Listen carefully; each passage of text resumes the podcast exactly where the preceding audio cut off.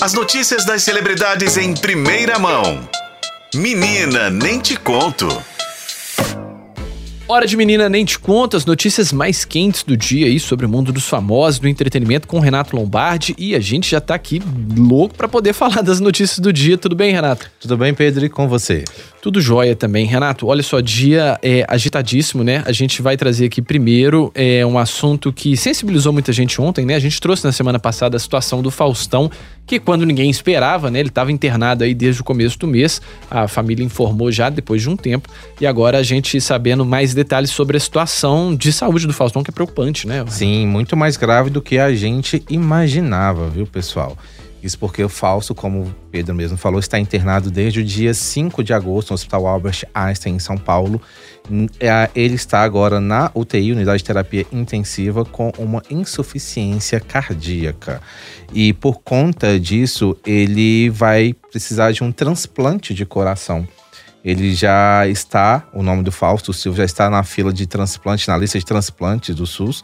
E segundo especialistas, o caso do Fausto é um caso grave e urgente. Então, dependendo, ele pode receber uma prioridade no transplante. Claro, existem várias vários itens né, que tem que ser levado em consideração na hora do transplante. Eu não sou especialista para ficar detalhando para vocês, mas o quadro do Faustão, por ele estar na UTI, tomando medicamento na veia para amenizar insuficiência cardíaca, coloca ele numa lista de prioridades para um transplante de coração. É, especialistas afirmam que nesse caso, por mais que esteja sendo medicado e assistido, o medicamento não resolve para sempre. Ele ameniza a situação, mas ainda se faz necessário é, esse transplante do coração. Então, enquanto isso, o falso deve continuar no hospital, não tem uma previsão de quando vai receber alta. E isso sensibilizou muita gente, não só os anônimos que acompanham a trajetória de, de falso, que tem mais de 30 anos na TV, mas também outros famosos como Luciano Huck, Angélica, a própria Anne Lotterman, que trabalhou com o Faustão na Band, é, mandando mensagens positivas para que ele se recupere logo e volte para casa e também ao trabalho.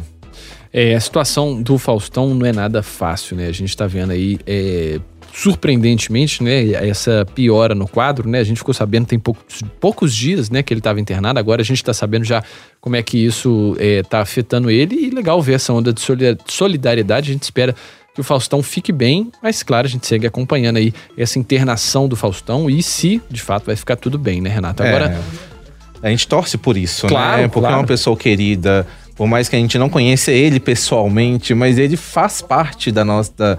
Da, da, nossa cultura, da TV brasileira. Total, né? parece parte, assim, até agora não faz mais parte dos domingos, né? Mas parecia já parte do domingo seu, né? Fazia é, parte. Fazia do, parte, do mais de 30 anos só na Globo, fazendo parte dos domingos da, das famílias, né? Da família brasileira. Hum, pois é, então, assim, a gente segue acompanhando esse assunto com muita apreensão e claro, torcendo bastante pelo Faustão.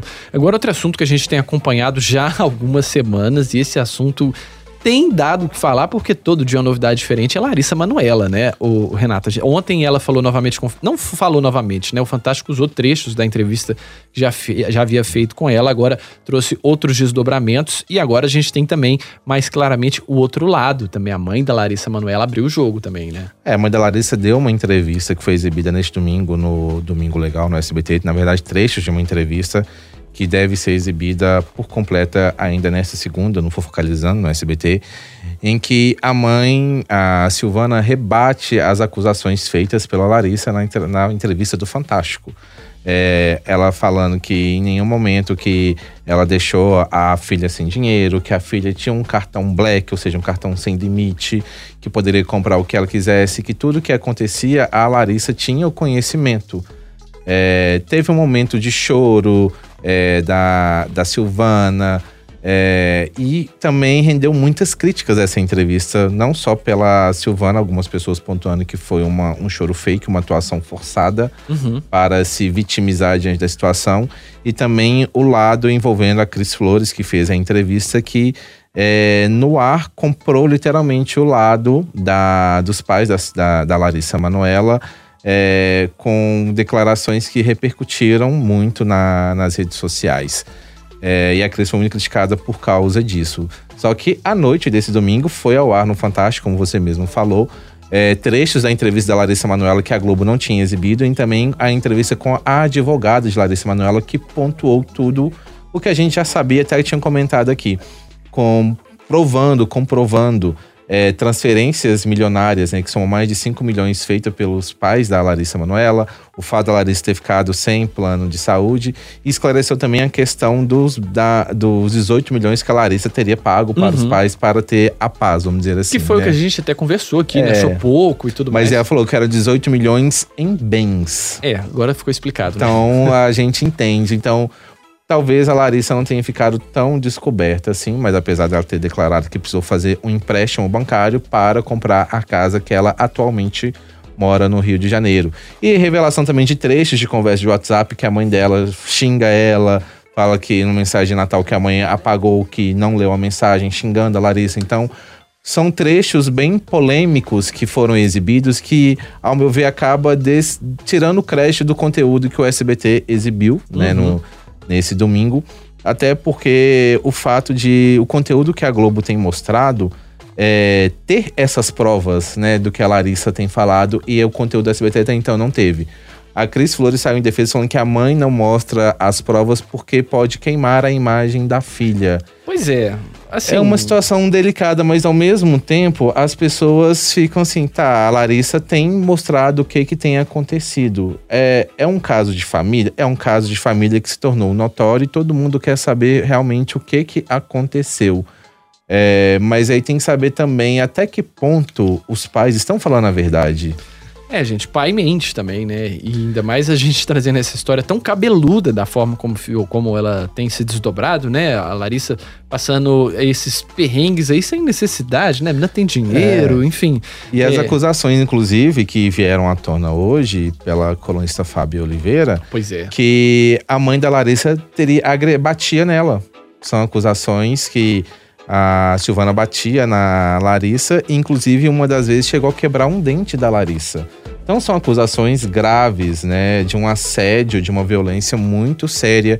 Eu acredito que essa história vai ter ainda muitos desdobramentos. Uhum. Tem muita coisa ainda que tá por trás que não envolve só dinheiro, viu? E é engraçado sobre esse caso específico, né? Eu tô até com a coluna aqui da Fábio Oliveira é, aberta, tava lendo e tal, porque realmente, né, pô, quebrou um dente da, da, da, da menina, assim, por causa de um tapa, de uma resposta que ela deu, uma coisa assim meio impensada, sabe?